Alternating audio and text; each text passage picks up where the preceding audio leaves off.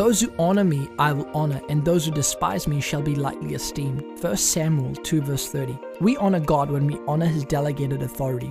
I have learned that the way we will be rewarded by God is determined by the degree to which we value the authority He places in our life.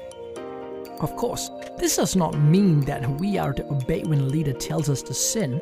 We're to always honor and submit to authority. We're to always obey authority as well. But in regards to obedience, we're not to obey an authority if they order us to do something contrary to the Word of God.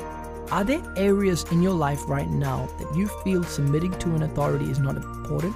I want you to ask Jesus to shed light in your heart so that you can grow to become just like Him.